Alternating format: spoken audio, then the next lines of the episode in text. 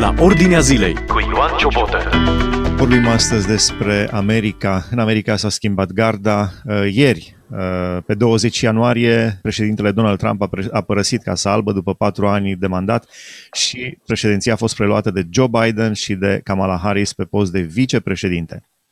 Stăm de vorbă despre acest lucru cu pastorul și profesorul Ioan Știr din Statele Unite.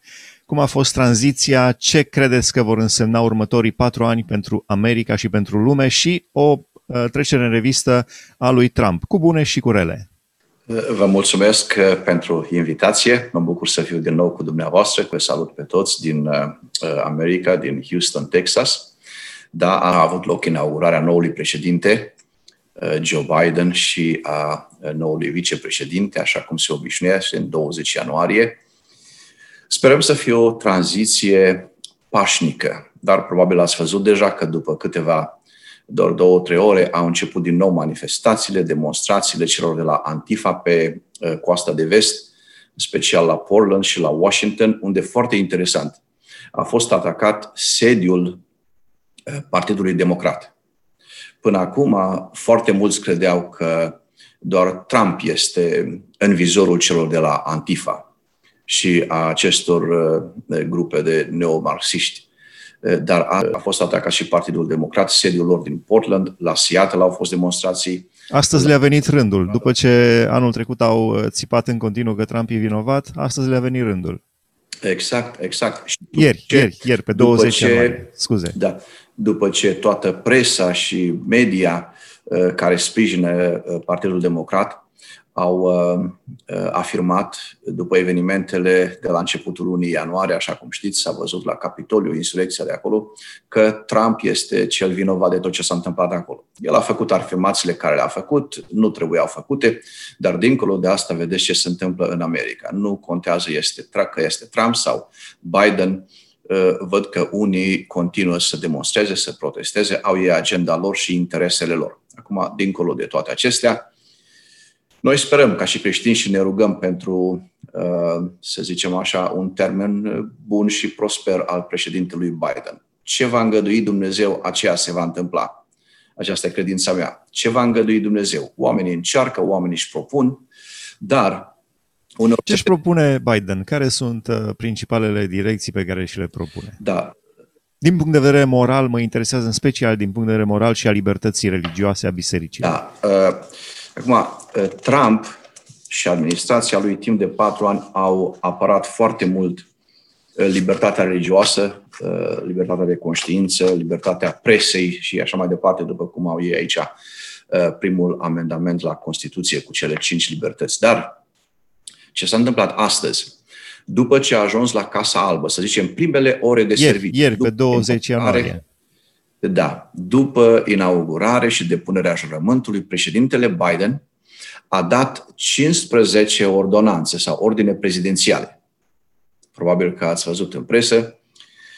Și, bineînțeles, multe dintre acestea nu au nimic a face, ori majoritatea nu au nimic a face cu un plan concret pentru economie, ori sprijinirea mersului spre bine, ori mai bine al economiei. Din potrivă, se vede clar că el s-a axat pe combaterea unor uh, uh, programe și uh, platforme pe care și inițiative pe care președintele Trump le-a avut. Primele trei dintre acele 15 ordine, mă uit aici, vizează exact ce a făcut, a făcut Trump. De exemplu, a întrerupt și a ordonat prin acest ordin întreruperea construirii zidului de la granița cu Mexico pe care foarte mulți l-au susținut, nu doar republicani și Trump, ci mulți americani, datorită invaziei de imigranți ilegali. Fac o precizare aici.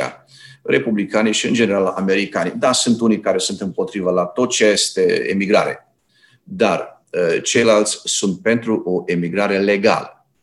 Ai venit, aștepți după uh, aprobările care trebuie făcute, dar nu ilegal pentru că acolo se strecoară foarte mulți care au acte criminale, au un trecut dubios, ă, sunt capabili de a face anumite fapte reale și aici, după cum au făcut în țara lor. Și țara lor nu este numai Mexic, este și El Salvador, Honduras, Costa Rica, că din toată zona aceasta a Americii Centrale vine. Și de aceea problema cu acest, cu acest zid.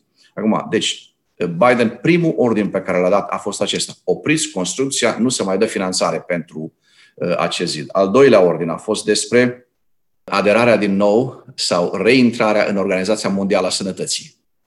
Trump anul trecut, datorită faptului că nu a primit sprijin destul uh, pentru America din partea acestei organizații, unde Statele Unite cotiza cu cea mai mare sumă dintre toate națiunile care fac parte din această organizație, uh, s-a retras.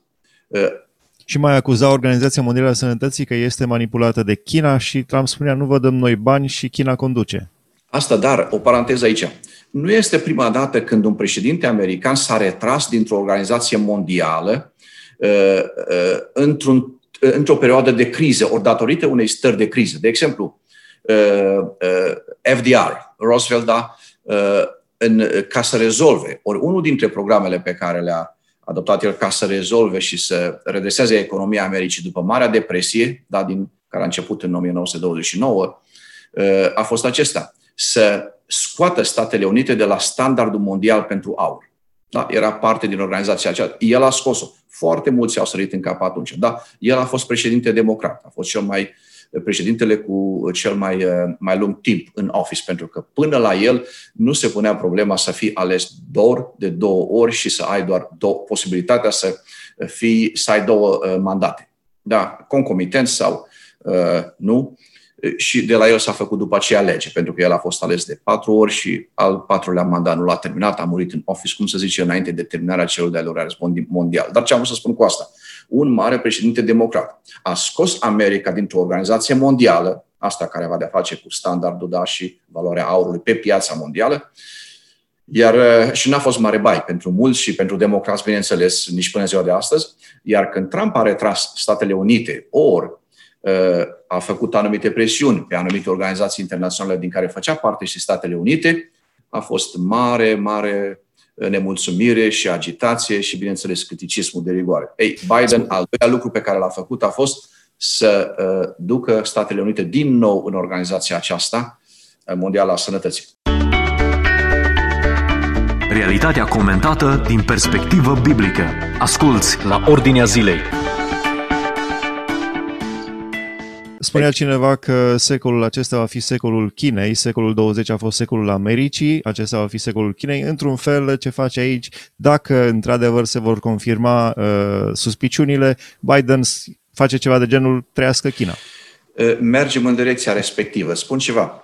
Uh, chiar predam la școală, că predau istoria Americii și uh, am ajuns pe la a doua revoluție industrială, da, și perioada Gilded Age sau și după aceea progresiv. Era atunci a preluat a Statele Unite uh, locul întâi uh, ca cea mai puternică economie pe plan mondial. Da? Deci suntem înainte cu, să zicem, o decadă bună, înainte de 1900.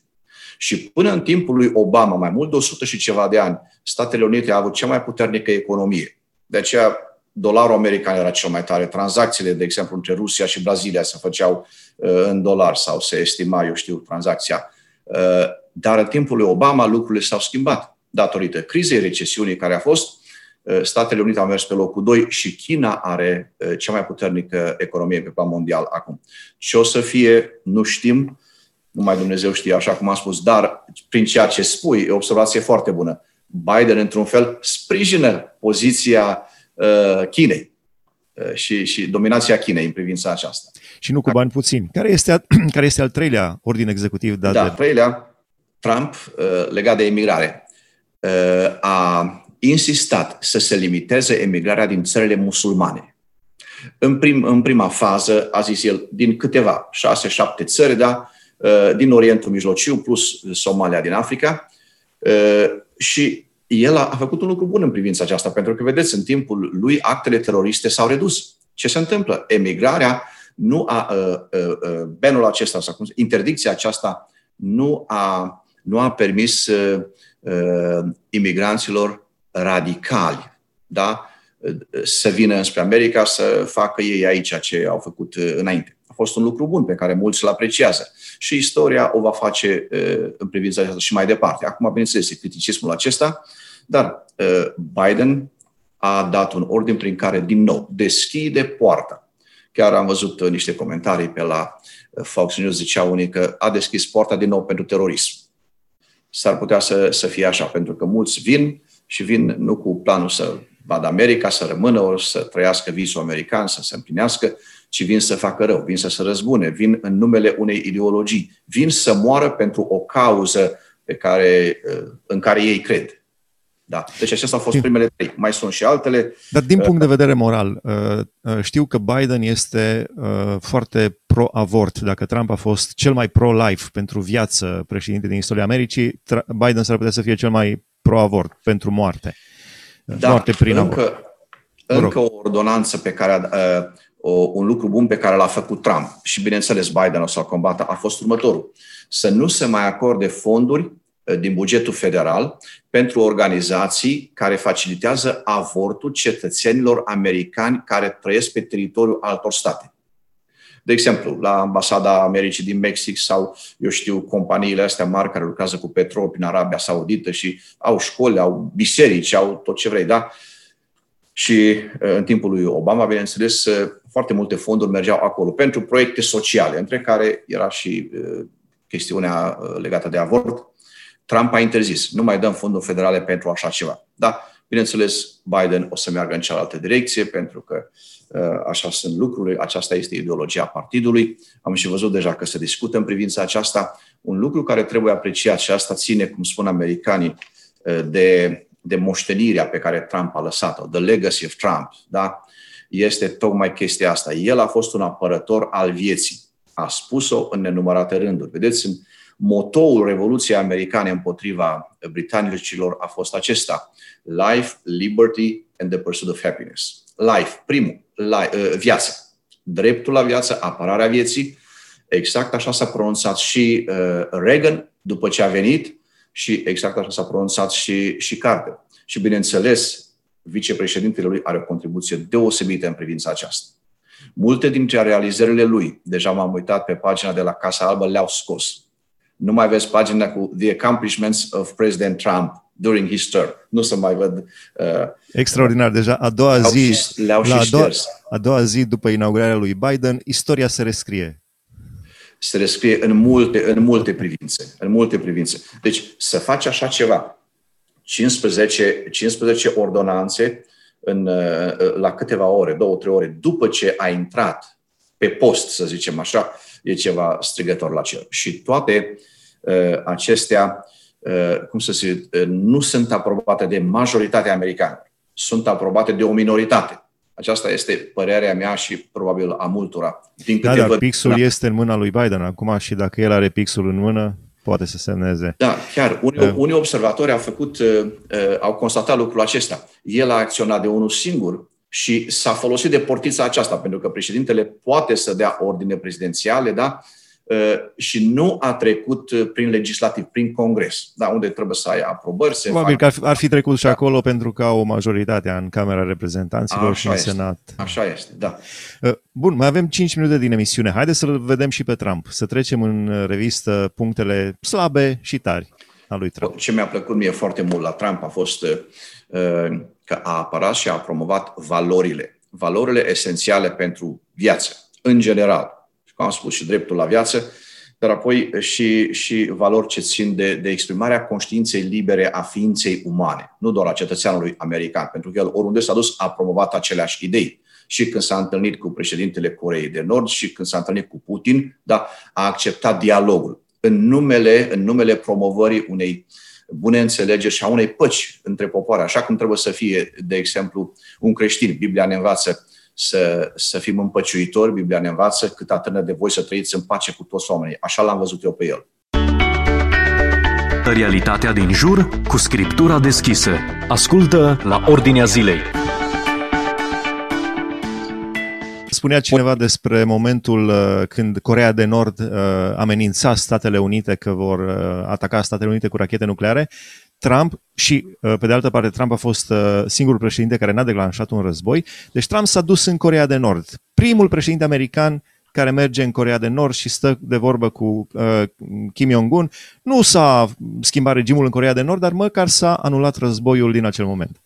Da, și nu s-a, nu s-a întâmplat ceea ce foarte mulți se aștepta să se întâmple. Da, uh, da el este, deci uh, spuneam mai devreme că am avut o discuția noastră astăzi, dar după aceea m-am uitat pentru că auzisem așa pe la uh, radio și am verificat. Deci este primul președinte într-o jumătate de secol. De la Carter, niciun președinte nu a mai făcut asta. Să aibă un, un mandat pașnic fără să declare război ori să fie în conflicte. Da, ce a prins de la ceilalți a dus mai departe. De exemplu, a sfârșit uh, cu supremația uh, teroriștilor ăștia care au vrut să formeze statul ăsta nou în Orientul Mijlociu. Acum, în privința economiei, e fantastic ce a făcut omul ăsta. Dacă nu era pandemia, foarte mulți uh, experți spun, America ar fi, ar fi revenit din nou la o economie așa cum n-a avut-o de aproape 100 de ani vorbind raportat la venitul pe locuitor, la capacitatea de producție și așa mai departe. Deci asta Dacă spun ne... cifrele, nu doar comentarii. Cifrele arată această tendință înainte de pandemie? Da, da, da. Și mai mult, mi-am scos aici, nu mai încă pe timpul să vorbim, dar rata șomajului este cea mai joasă în rândul minorităților. Da, nu vorbim de americani, în rândul minorităților, de exemplu, asiatici sau uh, africanii sau uh, chiar și la indieni, chiar și la, la tineri la tineri, în, în rândul tinerilor, spune că în 50 de ani nu a fost rata uh, șomajului atât de joasă ca acum, în rândul tineretului. Da? Asta e ceva extraordinar pentru o țară cum este America. Da? Uh, deci asta este meritul lui și administrației lui, pentru că el, fiind un businessman, da, a știut cum să facă, să zic așa, să, să, să gospodărească țara. Pentru că uneori țara, când merge rău din punct de vedere economic, are nevoie de un gospodar bun, un, un economist, un businessman. Nu neapărat de unul care a studiat dreptul, filozofia, istoria sau medicina sau așa mai departe. Că de multe ori se alege președintele sau conducătorul sau primul ministru după studiile care le are, chiar dacă nu sunt în domeniu. Aici el a fost omul potrivit la vremea potrivită. Așa văd eu, așa cred. După aceea, Anul trecut, pe vremea aceasta, a participat la Marșul pentru Viață și acolo, din nou, cred că a fost primul președinte care a participat la Marșul pentru Viață fizic. Exact, în ianuarie 24, 2020. A fost primul președinte care a luat cuvântul și a avut curajul să meargă la o astfel de, eh, de manifestare. Da. Multe alte realizări se pot găsi. Am văzut acolo 100 și ceva de uh, proiecte bune care le-a dus la sfârșit vorbind de moștenirea de la Trump sau de legacy of Trump. Mai avem două, două sau trei minute din emisiune. De ce da. acest război distrugător între Trump și Big Tech și mass, și uh, companiile de tehnologie, dar și mass media? Uh, de ce această cenzură comunistă, comunistoidă, i-aș spune, din partea celor de la Facebook și Twitter, care se declară platforme? Adică o platformă este ca o masă într-un restaurant. Vin niște oameni, stau la o da. masă. Masa nu poate să interzică unui participant, tu nu mai vorbești. Ei asta au făcut. Twitter și Facebook i-au tăiat uh, posibilitatea de a se uh, exprima. De ce acest război între Trump și Big Tech pe de o parte și mass media de stânga pe de altă parte? În primul rând, cred că îl acuză pe nedrept. În al doilea rând, ei au încălcat primul amendament de la Constituție unde se vorbește despre uh, freedom of speech, libertatea cuvântului, libertatea de exprimare. Trump asta a făcut. El n-a fost genul de politician care să umble cu mănuși sau să promoveze, eu știu, uh, principiile pe care le-a avut uh, în, în forma asta de, de, pe care mulți o folosesc de corectitudine politică. Da? Nu, și, și Trump a dat în ei și ei au dat în Trump. E, dar uh, în cazul ăsta cu cenzura și cu interdicția, aici a greșit. Au greșit și cred că este o greșeală pe care istoria lumii o va condamna mai târziu. De fapt, au început. Nu m-am așteptat din Europa, de la uh, asta a Germaniei, Angela Merkel. Să, da, Angela Merkel chiar am văzut, cu toate că este, uh, da. nu este prietenă cu Trump, uh, pentru că Trump îi cerea să crească PIB-ul Germaniei în NATO, da. Uh, dar cu toate acestea, uh, Angela Merkel a spus, nu este bine ce i s-a întâmplat lui Trump. Aceste companii de socializare pe care se exprimă câte um, o idee și ajunge la zeci de milioane de oameni, nu pot ei să interzică când vor. Deci trebuie regalizate uh, lucrurile astea. Deci Angela Merkel, care e dușmancă cu Trump, îl susținea da, pe Trump. Da, da. În acest da, domeniu. deci companiile acestea mari care au puterea acum să controleze, uite că au ajuns unde nu trebuiau să ajung, la cenzură. Așa ceva nu-i permis în lumea liberă. Noi știm că am crescut așa, unde era totul ținut sub, sub control și ziarul și radio și televiziunea, nu mai vorbesc. Așa este acum în alte țări, în Corea de Nord, dar nu te aștepți la așa ceva în America sau probabil că o să fie și în Europa. dacă ar fi vreunul care să vorbească așa, și acolo să se întâmple așa. Și cine sunt în spate? Niște oameni fără Dumnezeu. La urmă, urmă, eu așa văd lucrurile. Pentru că oamenii temători de Dumnezeu sunt îngăduitori, sunt înțelegători, ei ar căuta să ajute, să ridice păcătosul dacă e așa rău și, da, nu să-l, să-l taie, să-l alunge, să-l Eh, exact asta cred că ar trebui să facem noi creștini. Deci, pe canalele de socializare, mesajele lui Trump ajungeau la zeci de milioane de americani și, așa, într-o zi, șeful de la Twitter și șeful de la Facebook, din mouse-ul lor, toată puterea era în mouse-ul lor, au spus ITM canalul lui Trump și gata. Asta unul și doi, nu se știe. Probabil că într-o zi se va afla dacă nu exact aceștia au lucrat și la numărarea voturilor în statele respective și per total, până la urmă, a ajuns să aibă Biden mai mult. Cineva a făcut, a făcut probabil proiectul acesta cu mult timp înainte de alegeri. Aici a fost surpriza mare. Afli ce se întâmplă în jurul tău, la ordinea zilei. Interesant că democrații l acuzau pe Trump uh, de uh, că ar fi colaborat cu Rusia și Rusia l-ar fi susținut în alegerile din 2016, însă acum, când pe față Facebook, Twitter uh, l-au susținut clar pe Biden împotriva lui Trump, acum nimeni nu mai zice nimic. Nu mai zice de ingerințele Big Tech în alegerile americane și de manipularea este, da. voturilor. Da. Yeah. da. În, La final, vă rog. Vreau să citesc ce ne spune Apostolul Pavel, doar câteva versete patru versete. Vă rog, și uh, aș vrea să vă rog să înălțăm și o rugăciune yeah. și pentru Biden, așa cum este el, și pentru Kamala Harris, vicepreședinta, dar și pentru Trump, America, Europa, România. Să înălțați și o rugăciune. Sunteți uh, pastor, sunteți da. și profesor, dar și pastor. Uh, asta este îndemnul Apostolului Pavel, este un îndemn biblic, să ne rugăm. Nu ne spune să ne rugăm pentru cei din conducere care sunt buni creștini. Ne spune să ne rugăm. Uitați, se spune aici la Bine ați punctat. Vă îndemn, înainte de toate, să faceți rugăciuni, cereri, mijlociri, mulțumiri pentru toți oamenii, pentru împărați și pentru toți cei înălțați în dregătorii, ca să putem duce astfel o viață pașnică și liniștită cu toată evlavia și cu toată cinstea. Lucrul acesta este bun și bine primit înaintea lui Dumnezeu Mântuitorul nostru care voiește ca toți oamenii să fie mântuiți și să vină la cunoștința adevărului. Asta mă rog pentru Biden, să vină la cunoștința adevărului.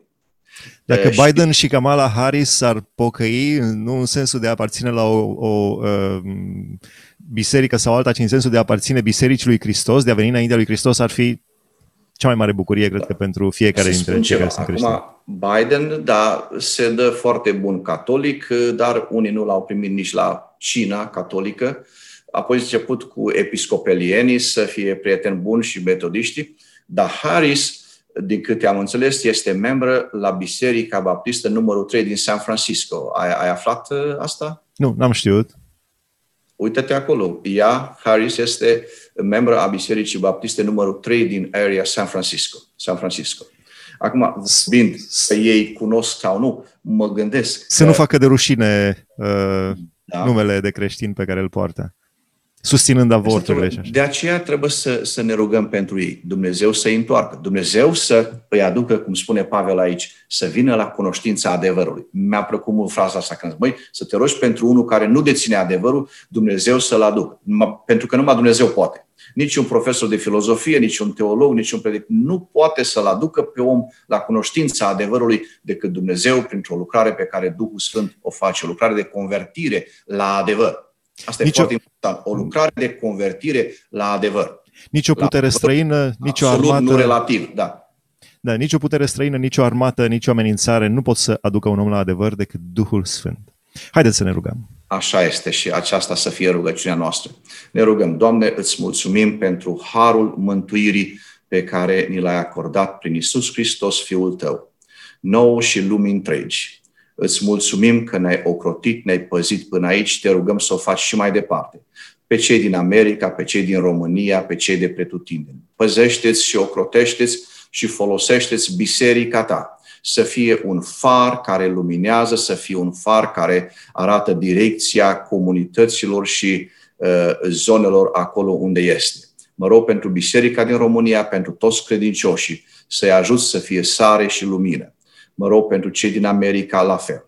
Mă rog pentru conducătorii acestui țări, pentru Biden, care este acum în America, pentru Iohannis și administrația de la București. Ajută să uh, ajungă la cunoștința adevărului tău. Numai adevărul tău este absolut, este demn de încredere totdeauna în orice circumstanță a vieții. Îți mulțumim că te-ai îndurat de America până aici și de România. Te rog să o faci și mai departe. În numele Tatălui, a Fiului și a Duhului Sfânt. Amin. Amin, mulțumim frumos! Am stat de vorbă prin intermediul tehnologiei cu pastorul și profesorul Ioan Știr din Statele Unite, din Texas, din Houston. Am discutat despre schimbarea gărzii la Casa Albă. Din uh, data de 20 uh, ianuarie, respectiv de ieri, noul președinte al Statelor Unite este Joe Biden și vicepreședinta este Kamala Harris. Am trecut puțin în revistă și uh, părțile bune și rele a lui Trump și aici se încheie emisiunea noastră. O puteți găsi și pe uh, podcast dacă tastați la ordinea zilei podcast. Dumnezeu să vă binecuvânteze! Ați ascultat emisiunea La Ordinea Zilei cu Ioan Ciobotă.